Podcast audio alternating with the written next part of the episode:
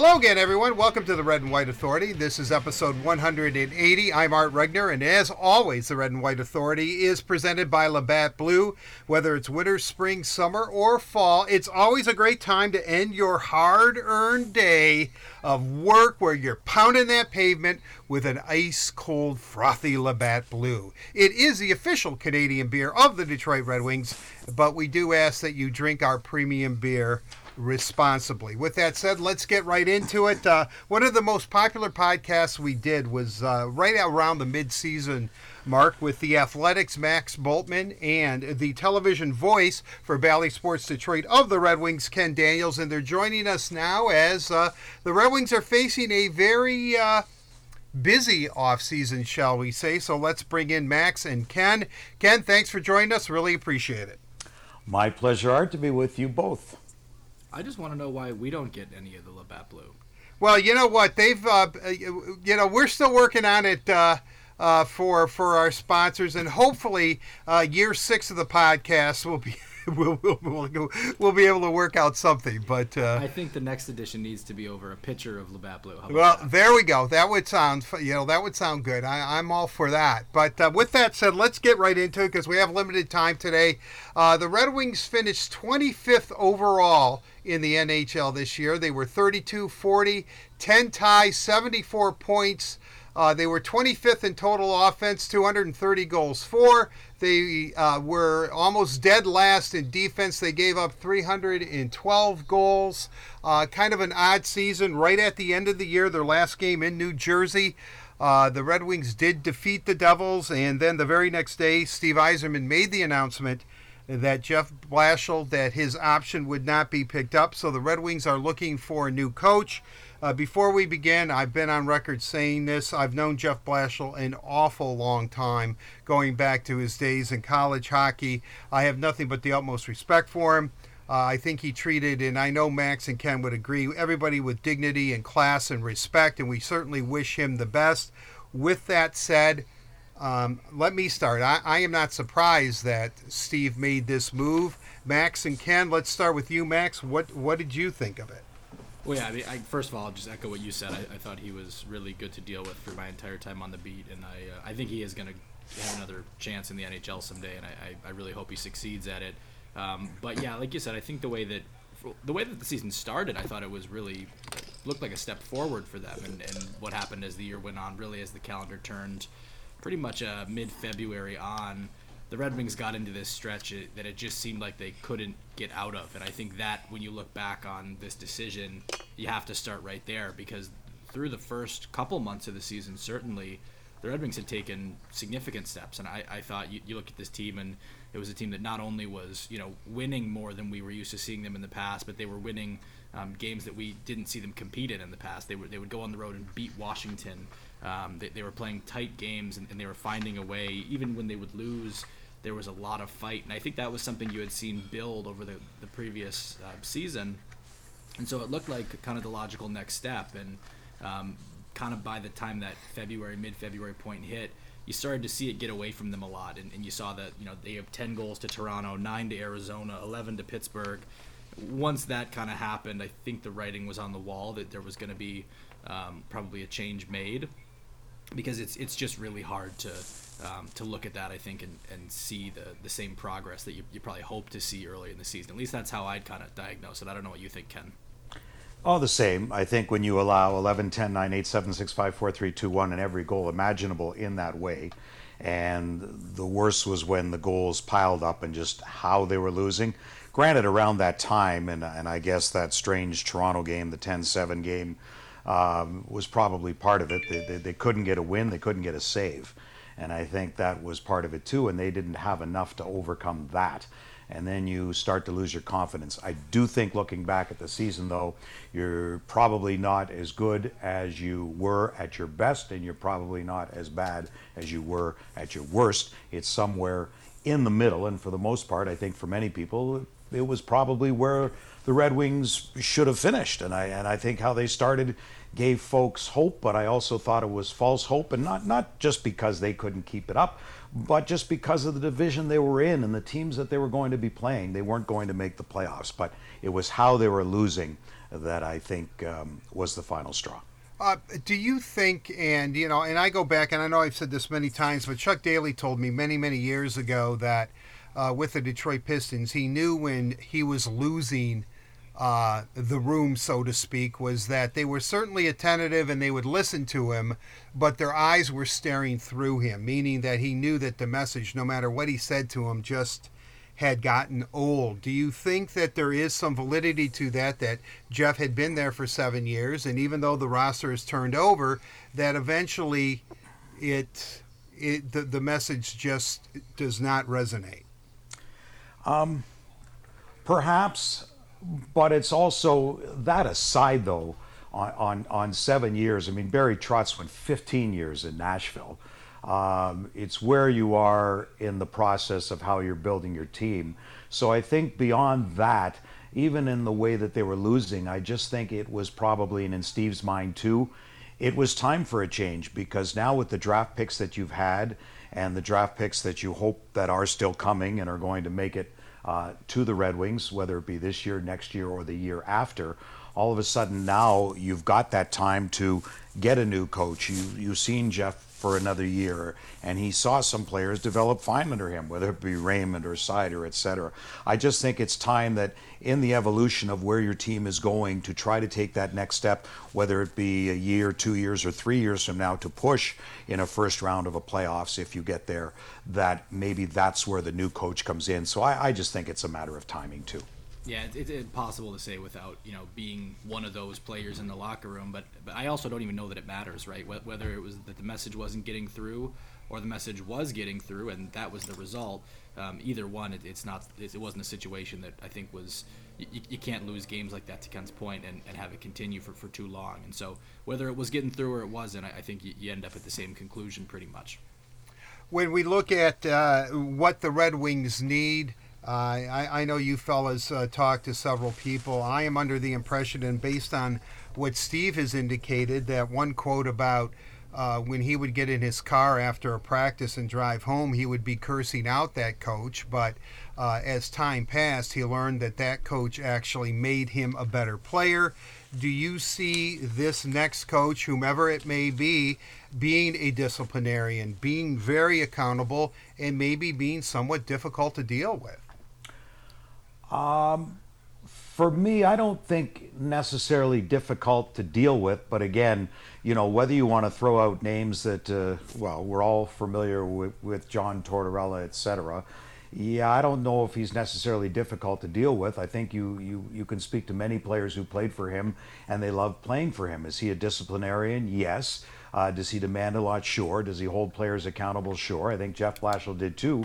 Can you get a coach now at a different stage in your development to hold you more accountable, to teach things maybe differently? So that's where your new voice comes in to do things defensively that you weren't even aware of before to get the most out of you. A new coach comes in, whether it be midseason or new season coming, you're going to have players who are more on edge, paying more attention. And now you take that next step and you're learning different things. So, sure, you want a coach to hold players accountable, disciplinary Maybe, but that's where Steve decides uh, whom he wants, and there are, are, many to choose from. Max, your thoughts on that? Yeah, I think similarly. I mean, I think it, the word that he did the interview with 97.1, and I thought that was a, a, a good interview that um, I think it was Stoney and Jansen did, and I think the the phrase he used was he wanted somebody demanding, and I think there's plenty of ways to be demanding. You, you can do it through discipline, or, or you can do it just through hey, look, these are the expectations.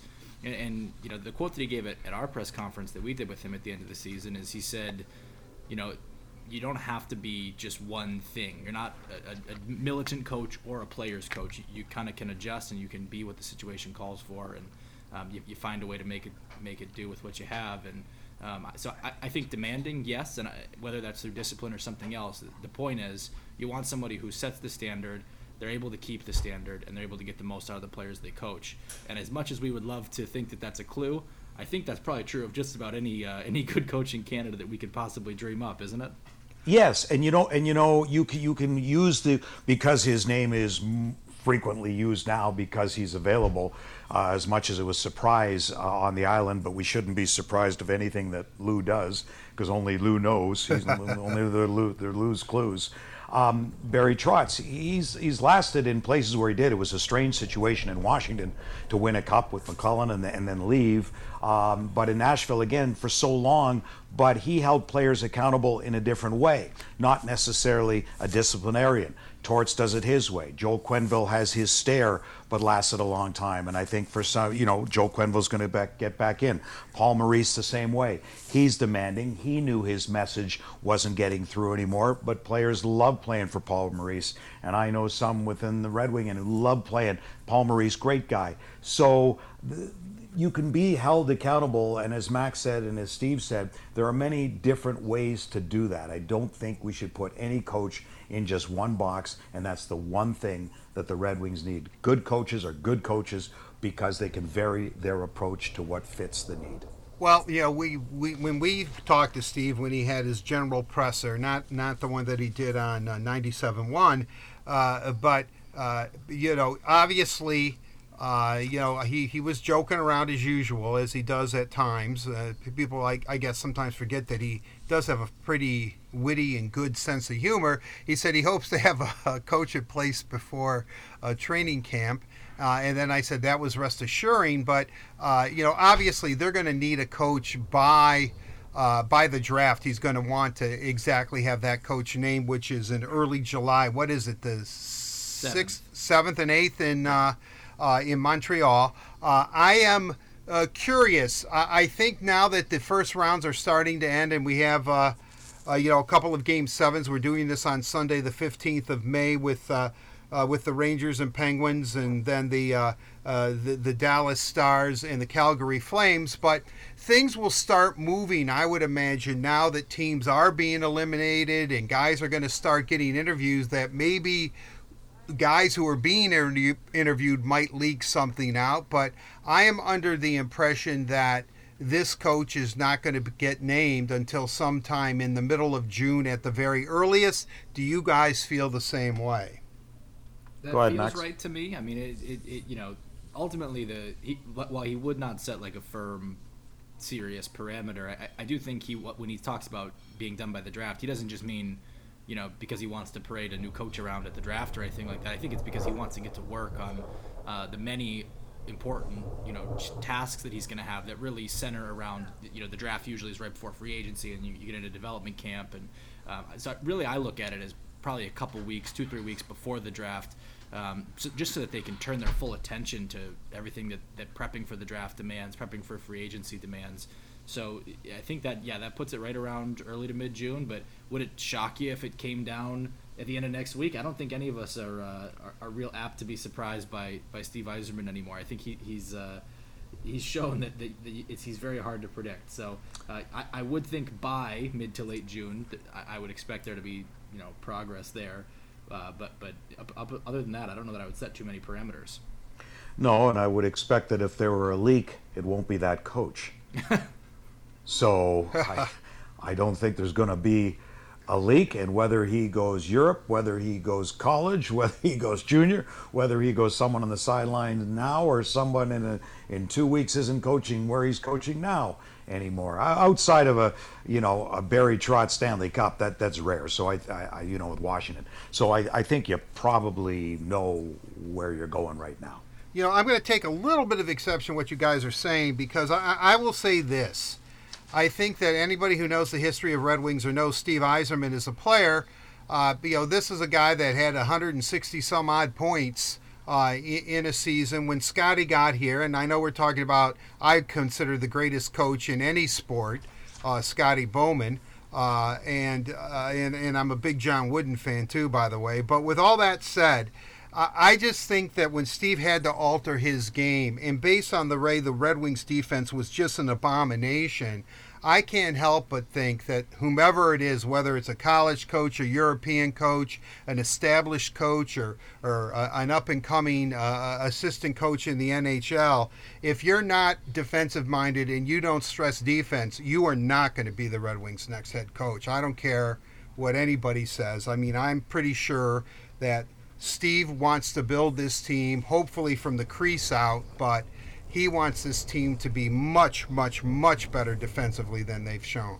Well, I think that's a fact. That's what he wants. But do you have to be defensive? I mean, what, what does defensive minded, I guess, mean in that? Because I can't think of any successful coaches who, who tell their players don't play defense, right? So I think that's just it's like like like we've been saying, it's just part of the overall picture. Defense is absolutely probably the biggest problem that the Red Wings have as a team. They gave up the second most goals in the NHL this season. But I don't think he's going in there saying, you know, I don't care if you don't know how to draw up a forecheck or a power play, right? I, I think, you know, as long as you can put a structure in the D zone, I, I would guess it's just good coaches know how to get their teams to defend. And so in that sense, yes, but I don't think there's like a you know the bottom line is the defense, nothing else well, matters situation. Well, you know, I understand what you're saying, Max, but Ken, let me throw this to you. You mentioned Barry Trotz. Let's be honest. Everybody knows that Barry Trotz is not maybe uh, uh, God's gift to offense in the NHL, but defensively, he look at what he did for the Islanders. He, I mean, he turned them around. Granted, I know a lot of Islander fans are friends of mine and uh, that I went to school with, and you know they said that he really made it kind of boring hockey, and that might have been one of the criticisms with some of their star players. But what do you think, Ken? Do you think that defense is going to have to be this coach's, for lack of a better term, hallmark? Yeah, but does it have to be? Uh, listen, I, and I love Barry Trotz, and, and a wonderful man and a great coach. He went, he turned the Islanders from the worst defensive team in the league to first. I, I don't see a Stanley Cup in their hands, but but also you've got some creativity here, whether it be Veleno or Raymond, and you want to get Zadina going. You'd love to, you know, even Dylan Larkin in his own zone defensively, or the things to learn from all these guys, Sure, and Bertuzzi. I think you've got some offense here too, and you want to put some some seats in the some some butts in the seats in the building too, and you'd like to sell some excitement, and you're up and, and building as well. So I don't think it's the be all and end all. Again, whether it be Barry Trotz and you say defense, last time I looked, Joel Quenneville can teach defense. Paul Maurice can teach defense. There's a lot of coaches that are good coaches that again will adapt and can teach defense. But yes, Barry Trotz is a good example. But I think it's more than just that. Well, let me let me add on to that point here because You say you know his defense, and I agree that's how we did it with the Islanders. But that's an example of what we're talking to about a coach who adapts to his players. When Barry Trotz with the Washington Capitals, he scored 3.05 goals per game. That's the fourth most in the league in that span while he was there. And one of those three teams that's ahead of him was Vegas, which only played one season. And the, the team that was the only two teams that were ahead of him were ahead of him by 0.01 and 0.02 goals per game. So Washington didn't have any trouble scoring goals or putting up offense under Barry Trotz. You know, it's just that they also happen to be a pretty complete team. That's why they won a Stanley Cup under him. Well, right. No, and I agree with that. I mean, obviously, when you have, uh, you know, Ovechkin and, and, Backstrom doing their thing, and, you know, they have uh, uh, Kuznetsov, they have some high end forwards. I, I absolutely uh, uh, agree with you. But uh, I, I, think if you talk to Washington Capital fans, when Trotz got there, he, he, he stressed they had to play D too. I mean, Washington was a team that you know could not uh, uh, not get out of the playoffs. We're always losing to Pittsburgh. It seemed what like every single year. So I mean, I think you know, I think we're probably kind of splitting hairs here. But sure. with that said, I really want to move on because we could talk about the coach forever. And I, I Ken's got a big, uh, a big to do tonight, I think, or something. But uh, so I, it's I, something, Art. It's something. Yeah, I know it's something, and I know it's six thirty. Uh, he's gonna he's gonna walk off set no matter what, you know. Uh, but but with all that said, seriously. Do you care to throw out a name? Because I'm, I'll throw out a name. I'll throw one out but do you guys have a feel whom you think the coach, next coach of the Red Wings, might be? We're not going to hold you to it, but uh, what would you think Steve may go? And I know I'm asking to get inside Steve's head, which is virtually impossible. Right. So I won't even try. I have absolutely no idea what he's thinking because when he went to Tampa Bay, if someone said, Jon Cooper, who the hell knew who Jon Cooper was? In all honesty at the time that he'd be a National Hockey League coach and maybe the greatest coach going right now in the NHL. So can Steve go totally off the grid? Hell yeah. Uh, no one except for a few knew anything much about Mo Seider either. So I'll tell you what, I don't even pretend to get into his head. All I know is I will trust his choice. Max? Yeah, I mean, it, it's hard to follow that answer because I tend to agree with you. I will try to throw a couple names um, just based on this is not, you know, I don't have any indication that he's going this way. It's just when he's talked uh, publicly to us, he has talked about how he does like working with people um, who, who he knows, who he's worked with before, and kind of know how he works, and he knows how they'll work together. Doesn't sound like that's a limiting factor, but I do think if you can go back and look to the Tampa organization um, and, and, see a couple people, uh, Benoit Groulx, their AHL coach there. Uh, and, and you can look at on the bench there. Uh, they've got Jeff Halpern and Derek Lalonde, and they've also got a former assistant coach from when Steve was there, now with Nashville, uh, Todd Richards. Just if, if you're looking for people that have some familiarity with him, that, that have been a part of successful organizations and maybe could be ready to make the next step, that kind of jumped into the front of my mind when you talk with people who have worked with him before. But to Ken's point, I got no idea who he's looking at. Those are just names that kind of clicked into my head when he, when he talked about why he values familiarity. Do you and, think? And the, oh, go ahead. One, if, I, if, I, if I can just I, I, I just how how much has a coach, whether it be assistant now in the NHL, as he run a uh, as he run the bench elsewhere, and I know that was a concern uh, for Ken Holland when Dave Lewis, in spite of the fact you're taking over for, for the greatest coach and you're going from assistant to head coach in the same room, even though times then were different with the veteran leadership, and I say veteran in late 30s, mid 30s at the time, it was a different time than it is now, and kids driving the bus these days. But I want to know, as that coach, run a bench before at this level, because if you're you're trying to teach defense with the Red Wings and you're the head coach and you want to bring structure and you want to be a disciplinarian, um, where are you going with somebody who maybe hasn't run a bench at an elite level before? That's that, that's. I'm not saying you can't, uh, but that would be a consideration, I would think. All very fair. Yeah, I, I, agree with that. You know, I, I like Derek Lalonde. I, I, I, you know, I think that uh, he might be an interesting candidate. And I don't know what's going on in Vegas, and I know that uh, Bruce Boudreau now is staying in Vancouver and speculation. But if somehow Pete DeBoer becomes uh, uh, available, I, I, I, think that that uh, you know, I, obviously I would think Steve would call him. I mean, I think that you know DeBoer uh, very had a lot of great success with the old Plymouth Whalers, uh, but uh, he's always been a guy that that I've always admired and I like, and I know that he's no nonsense, but he's able to make his point without maybe alienating players. So except the goalies. Well, yeah, you know that that exactly. whole Vegas thing, or yeah, the agents, right? right. Or the agents. Yeah, you know, yes. I, I, I, will tell you something. You know, at, at this point, uh, you know, uh, Ned looks like he's. I don't think I don't think it affect him one way or the other. And you know, and Costa thinks he's a starter in two years, so I just like all of that. But uh, but we'll have to move on from that. I I, I want to go at, at, the current Red Wing roster, and I know that they have a couple of uh, unrestricted free agents.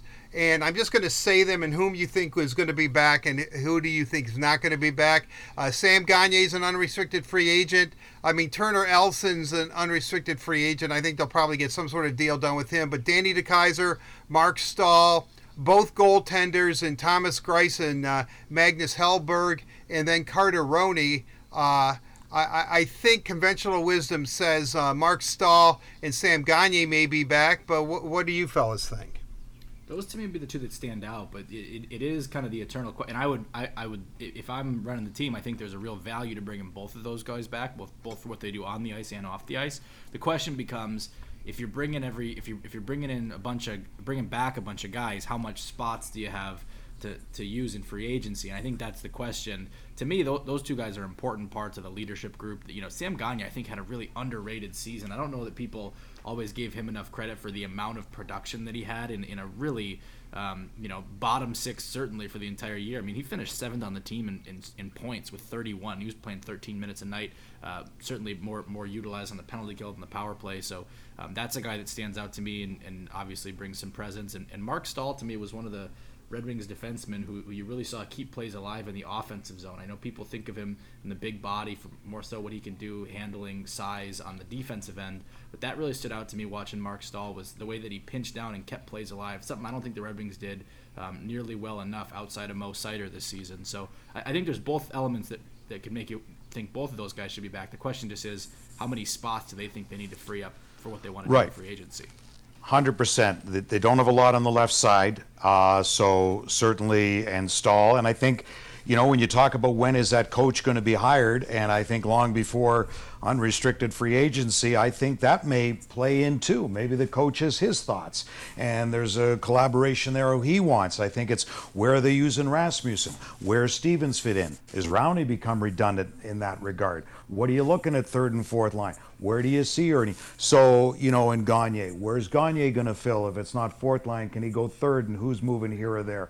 So I think there are a lot of parts to determine on who's going back. And I think the next head coach is going to have uh, some say in that too, perhaps when how about Magnus Hellberg? Interesting signing. Everyone thought maybe he was signed to play for GR as they were frantically trying to make the playoffs. Uh, uh, do you think that they may work out a deal with him? Uh, I mean, I, I I think everyone assumes that Greiss is obviously gone, but uh, is, is, Hellberg in the picture, or do you think they'll uh, they'll go elsewhere?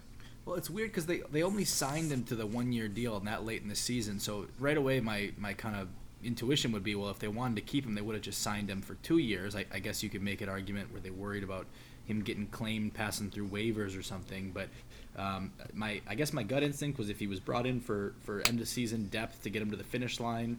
Obviously, there was a little bit of uncertainty with Greiss there toward the end. That that could have just been a short term thing.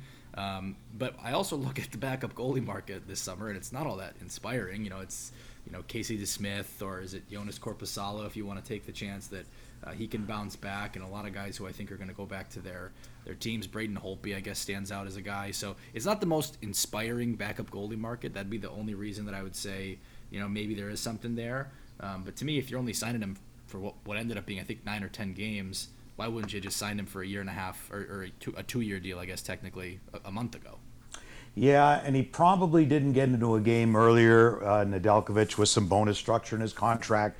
So, they, they, you know, the games that, and the wins that, that he wanted to, to, try to hit 20 and did that. So, Hellberg finally got into a game, and I'll say this, and we didn't travel as a TV crew with the Red Wings for most of the year, but I got to say, well, we were in New Jersey, and I had a long talk with Magnus Hellberg, and I don't think I've met a nicer human in my entire life, like maybe the rest of the Swedes, but my goodness, if he comes back, what a guy to talk to.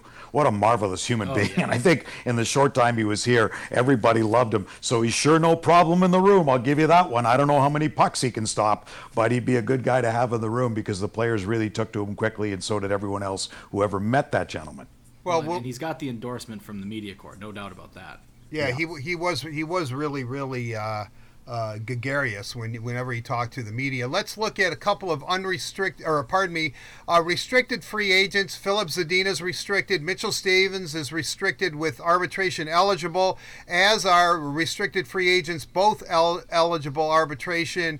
Uh, Ali Yuli, Yuli, Levy, I know, I, and Jake Walman. Uh, I, I would assume out of the four I said, Zadina, Stevens, and Walman, something will be probably worked out with them. Yes, those would be the three uh, for me too. Um, you know, Zadina, I think you're probably just looking at a very logical short-term bridge deal. Gives him a chance, look under a new coach, and then obviously he could uh, up his up his value for whenever he's going to sign something a little bit longer. Stevens, I think similar, something short, just give him another chance. He never really got a look this year because of the injuries. Um, and, and Walman, it was really short, really abbreviated just after the trade deadline. But I, I liked what what uh, he showed, and I, I, think there's something there, something certainly worth another uh, kind of look in a full season. Yeah, and I and I yeah, bang on with with all those three. And I think for Jake too, and maybe that was the one thing in St. Louis was you know make that decision, make that quick. Don't try to do uh, too much when you get yourself into trouble, and maybe again settling into an environment with with a new coach, and that could mean a lot for me. And I think that's one of the. Uh, the biggest things to come through camp in the preseason, early next season, if he's still here, and uh, is Filip Zadina because uh, for me, yeah, the bridge deal, as you talk about, Max, for sure. But I think this this has to be the year to show. And when you get a new coach coming in, well, it, it's his time to show now, or it, or or it's it's a different scenery, or maybe it doesn't happen. But I'm really hoping for Filip uh, that it does happen. He's a good kid, and he just needs to find some traction, and hopefully he will early on when we look at the uh, Red Wings, what's really interesting about next season, they have several guys under under contract for next year. But then the unrestricted free agent class for 23 24, Dylan Larkin, Tyler Bertuzzi, Pius Suter, Oskar Sundqvist, Adam Erne, Jordan Oesterle, and Alex Nedeljkovic. Now, I know that eventually deals are probably going to be worked out with some of these guys, and I would be under the impression, though, out of the gentlemen I just uh, I just mentioned, that uh, if Steve had his way, uh, Dylan and uh, Bertuzzi would be guys that I think he would probably like to sign this year, long-term deals, and not have uh, the last year of their contract lingering through next season. Yeah, that's a shadow I don't think you want to cast, especially over guys that are that are so important to what you do. And um, you know, it, it, usually if a guy is in the last year of his deal, he doesn't have an extension by the trade deadline. The noise around them is is really significant, and for obvious reason. Teams can't get into the habit of letting core players walk, and you don't have a chance to get anything back from them once that deadline passes. So you got to know either that you have a deal in place or that you're you're close enough with, with where the number is going to be that you're going to be be able to get a deal done um, by then. And so to me, th- that's all stuff that you can more or less get figured out. Obviously, there's little changes. Guys can produce more or less in their final year of their deal, and maybe that affects the valuation a little bit or your comfort level a little bit. Um, but to me, what more do you need to know about either of these two guys, right? Like, there's not too much more to prove on either end. Um, I would think those are the two guys that you want to get this done now and not wait. But that said, you know, Steven Stamkos went down to the wire when, when he was when Steve was in Tampa Bay and, uh, and, and Steve didn't have a problem doing that, and, and it, it, worked out okay. Stamkos stayed put, and, and, the Lightning won two Stanley Cups. So I'm not saying that he can't do it or he hasn't done it in the past. I'm just saying that's how I look at it.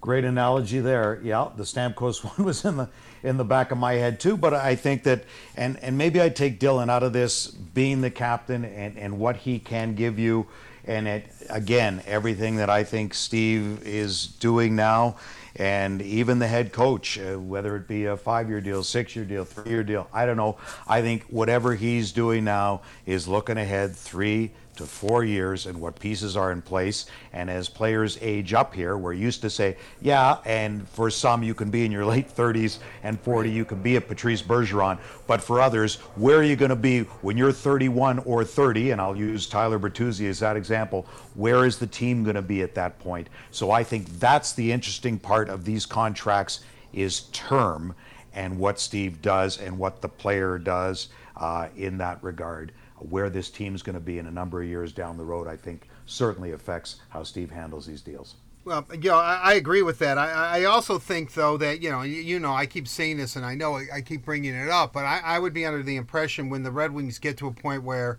uh, they are going to compete and they are a Stanley Cup uh, contender. Uh, I think Bertuzzi might be moved because you'll be able to get something for him. I, I just, but uh, uh, you know, but you know, you never know with Tyler either. You know, he's had some interesting contract negotiations with the Red Wings, and he says that he wants to stay here, and I'm sure the Red Wings would love him to stay here. But uh, you know, who's to say that he might not want to go to unrestricted free agency at the end of next year? You never know. You don't, and that ultimately that's part of the value of starting this these conversations now is you, you need to understand not just you know hey can we get the deal done today but what are you looking for right? And, and if, if the if they're far apart if they're if, if it's you know i want a maximum term deal of of, uh, of this dollar amount and steve says well i want a medium term deal of this dollar amount and you know you're not getting there that's good information to have too. That's much better than getting surprised by it a month before the trade deadline right? And, and that's not going to happen to steve yzerman he's not going to you know, he's going to be prepared. He's going to know what's going on. And so i don't think you have to worry about that but that is the value. That's why you start these things now so that you know exactly where you stand, where they stand, how far apart are you. If you're close, great, just get it done quick. And if you're not, maybe you, you take that time as the season gets started to get that extra information. Um, but to what you just said, are you know, if, if you think that Bertuzzi isn't going to be figured into the long-term plans, I think that's the reason that you start to explore right now. Like, okay, then what's the move here? Because you don't really want to take the chance that you know you don't get to make that decision, right? Like, so you need to know where you stand, where he stands. I think you need to know all of that as soon as possible. Right, and you know, and we can look, although in a different circumstance, because uh, ADR came into play with an artificial disc replacement. Yeah. But Jack Eichel was the Buffalo Sabres. I think the Buffalo Sabres in the deal did okay. Jack may be fine in Vegas, and salary cap issues aside, may have an effect that they should have seen coming right. and knew was coming and thought they could handle it, and maybe they can't. That's another story altogether. But the Buffalo Sabres moved a key piece for where they're going to be yep. two and three years down the road. And I think anything that happens with Detroit is the same thing. And if key pieces, if you're going to move them, and I won't even say names because I hate doing that, but you know who they may be, you might be okay with a look to the future. And that's what he's doing now. I don't think it's about the present. The contracts may be, but if you can't get the present in the contract, you're moving the contract for the future. Yeah, the present is just the pressure point, right? It, it's just the thing that makes you start making decisions because when you get into this final one year of contracts, that's that's what happens. It's what happens. With, you know, Pat Verbeek just went to Anaheim, and one of the first things he did was trade two really big players that they had, Rickard Rakell and Hampus Lindholm. And I, I'm sure that wasn't an easy situation for that franchise. Those were both really important players there. But it's the situation that Pat Verbeek walked into where he pretty much had a month, a little month and change maybe, to either get him extended or make a tough decision. And so the Red Wings have a lot more runtime than that right here. But but that's the pressure point. It's the it's the UFA expiry. It forces decisions, and like to your point, Ken, that they're not always bad things for the franchise, but that's just what forces the. They're not always good things for the present either but that's just what forces the decision to be made. Well, we're, we're, we're getting under the gun here, so I, I, have three real quick topics. So I'm going to throw this out almost rapid fire here. Uh, uh, first of all, uh, uh we talked about the future uh, players that we think, uh, future prospects, shall we say, that you believe will be Red Wings next year. I keep hearing Edvinsson's a lock. It looks like Berggren, based on the 60 points that he had in Grand Rapids, which was the most by by a rookie. Uh, uh, in what GR history, I believe it was, and then uh, I, and I'm hearing that Albert Johansson is just tearing it up.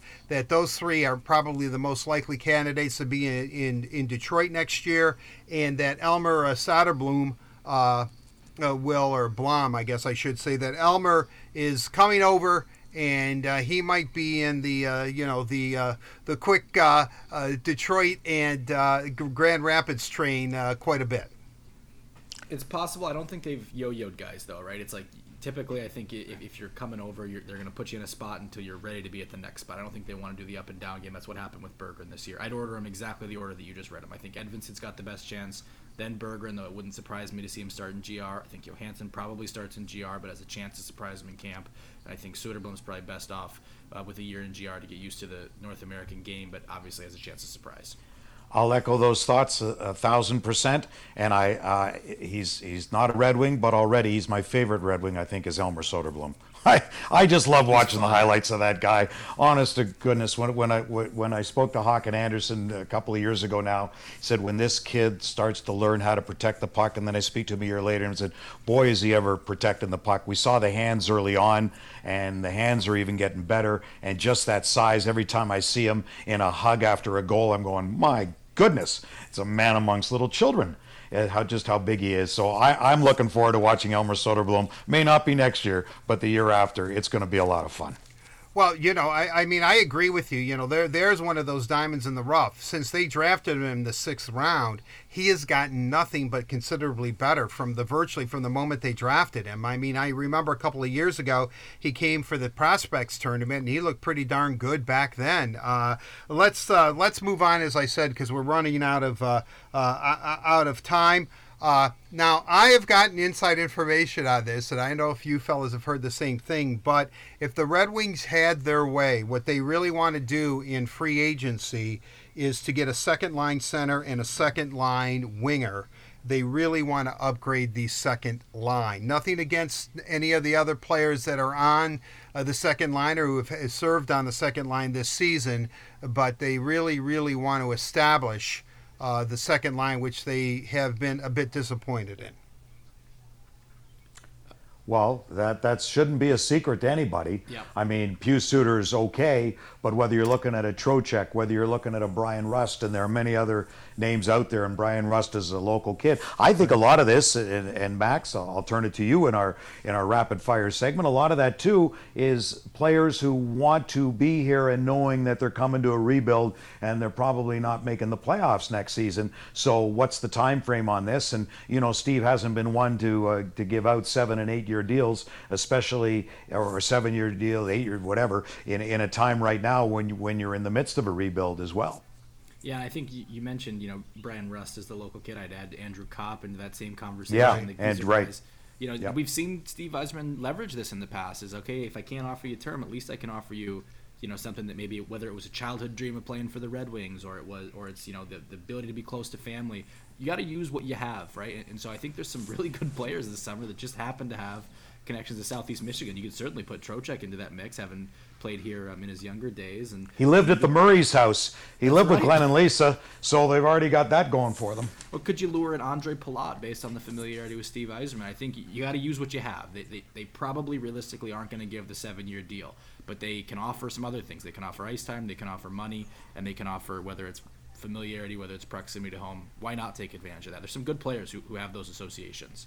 Well, and I agree with you. And also, and I know we touched upon it earlier in the conversation. Of you know, depending maybe on who the head coach is too, would uh, yeah.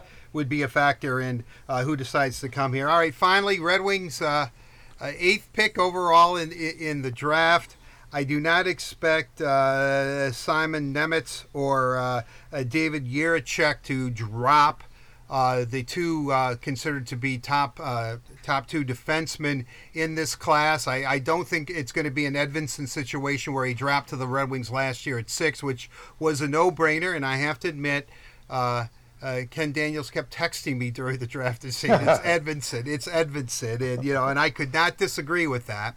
Uh, but looking at it from this aspect, I would assume that at this point that the Red Wings need to replenish this forward core. Certainly, they want to get some goal scorers in here. I know that's an, almost an impossible to predict uh, if if a young man's going to be a goal scorer or not at the NHL level. But uh, where do you see them headed with the eighth pick overall? Go ahead, Max. Start us off.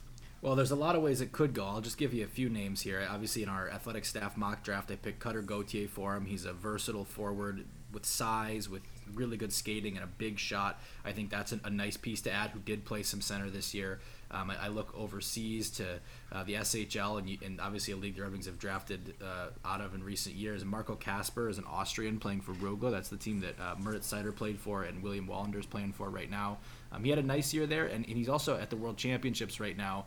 And against Team USA, he, pl- he played a big role for that team at a young age. I think he had 19 minutes and he had an assist in that game. Um, I'm sure the Red Wings are paying attention there. Uh, you could look at the at the program. In addition to Gauthier at the, at the national team program, you got Frank Nazar, um, who's a really speedy forward, and then the other guy who I wonder if he could drop into their range would be Matthew Savoie out of the WHL. Competitive, uh, good skater, good shot. Uh, all things I think the Red Wings are going to like. So he, he's a little undersized, not clear if he's a center, but those would be four guys that I would kind of tentatively have circled right now. Yeah, and, and I'm with you on that. And the only guy I can really say that I've seen more than the others, and you know better than I, Max.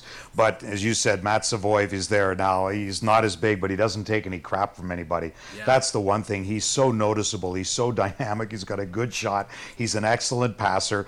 Do, does the current playoffs that we're watching now tell us that size matters?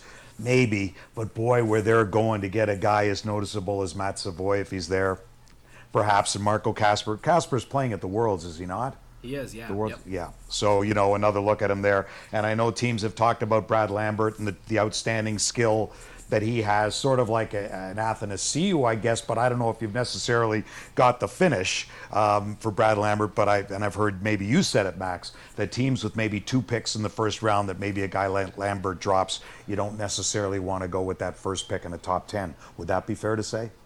Yeah, I don't think that I don't know if that was me who said it, but I, I, definitely get the logic there. He's a guy who, for all the the physical, you know, gifts that he has, great skater. You notice him really obviously. He didn't. He just didn't have that production in league play that I think would really put you at ease. I think he's been really good at both of his World Junior showings, and that tells you he can do it.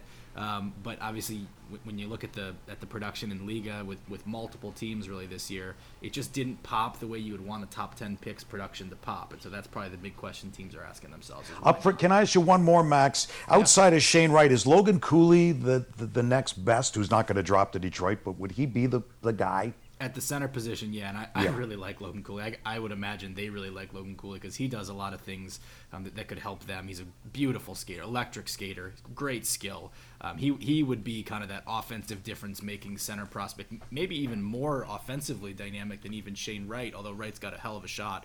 Um, but but yeah, Cooley's dazzling and, and he, he plays really hard too. I, I would imagine that they would love to get him. I don't think there's any way he gets out of the top four. No, I don't either. Is he a Zegras type? Um, I think he's he's got more skating than Zegras, and to me, when I think Zegras, I think those dazzling passes that he can make. But in terms of like the, the electricity, the highlight factor, he definitely has that. I, I think I would call him faster than Zegras. Zegras, obviously, I think is six one, so he's got a little more size. Um, but I definitely get it in terms of like they're both the, the highlight worthy player without a doubt. Well, you know, uh, Logan Cooley did pull off a Michigan in the U18s. There you go. So. Uh, so yeah, yeah, I like Logan Cooley also. I, I, I agree with you. You know, I, I think out of the uh, Wright Cooley and Savoie, the centers, uh, I, I agree with what Max said too. I think Savoie might be the guy that drops. You know, the guy that I really like, and I and it was just from what I saw in the U18s, and I've talked to Max about it too. Is that Jonathan Lekkerimäki or something, the uh, Swedish player? I know he's a, a, winger. I know they want to go for center, but uh, uh, it'll be wide open. But uh, I, I think we're in agreement probably unless somebody drops one of the stud defensemen drop that they're definitely going for a forward and most likely center ice is the position they're going to address with that eighth overall pick. Well, you know what? One thing I'll say is there is a defenseman playing in Saginaw, Pavel Mintyukov, who is dazzling to watch. He is, I would say, probably overly aggressive, but he's really fun to watch and he, he makes a lot of really aggressive reads he, he's got good hands he's a good skater and, and he makes these aggressive defensive plays that i would say are too aggressive you have to rein him in if there was one defenseman who would creep in there maybe that'd be the guy that i would say and he's not too far away boy i yeah. just don't see him going d though well, you know what though? They're just assets. It's just collateral. Right. I mean, true. you can make a deal. You can move somebody else. Um, doesn't hurt. Doesn't hurt to have it. And if that's where they're going best, you try to draft position.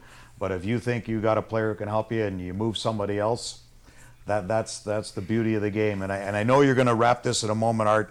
Can I just say my my favorite moment of the Stanley Cup playoffs? And I know as we record this, we got two more Game Sevens to go yes. uh, on this Sunday evening. But I think overlooking my favorite moment of the Stanley Cup playoffs was was Chris Kreider tearing that damn tablet right out of the hands of Mika Zibanejad and throwing it on the floor on the bench, going, Stop watching yourself. Just play the game. Stop worrying about it. I wish all players would stop watching every shift on a damn tablet and just play the game.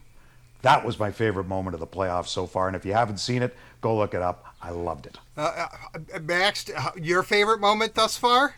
Boy, putting me on the spot here. There have been some good ones. I mean, Oh, I really probably need to sit down and think about it here. It, the the Rangers Penguins series has been full of just really good drama. It's, it's it's been weird how many of the playoff games, for as good as these series have been, um, have been blowouts. But I guess I'd have to go back to Connor McDavid in the Game Seven game, the closeout oh, yeah. game, the play he had where he just I think it was you know he, he tried a, a, shot and he didn't get it. He got the rebound, he didn't get it, and then he got it one more on the backhand to to put that game away. I think that's the one, and, and really maybe a turning point moment for McDavid where he kind of really becomes that playoff kind of guy because he hit another level for me as that series w- wound down.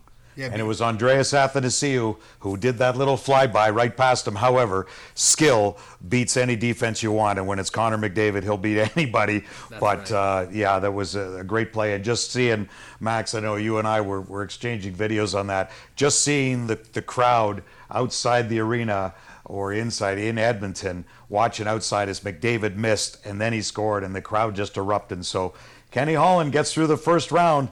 Great series. Uh, LA LA surprised a lot of people, I think, and and you know considering they did what they did without Drew Doughty, they're going to be a good team. They're well, going to be a good team. My favorite moment was Toronto not getting out of the first round. Obviously, uh, uh, you know, kid. I, I, I can't believe it. I really can't believe it. I mean, Tampa's a great team. Don't get me wrong; it was a great series. But uh, and I like Brendan Shanahan so much. But geez, I cannot. Uh, I, this is not Leafs talk. But can do you?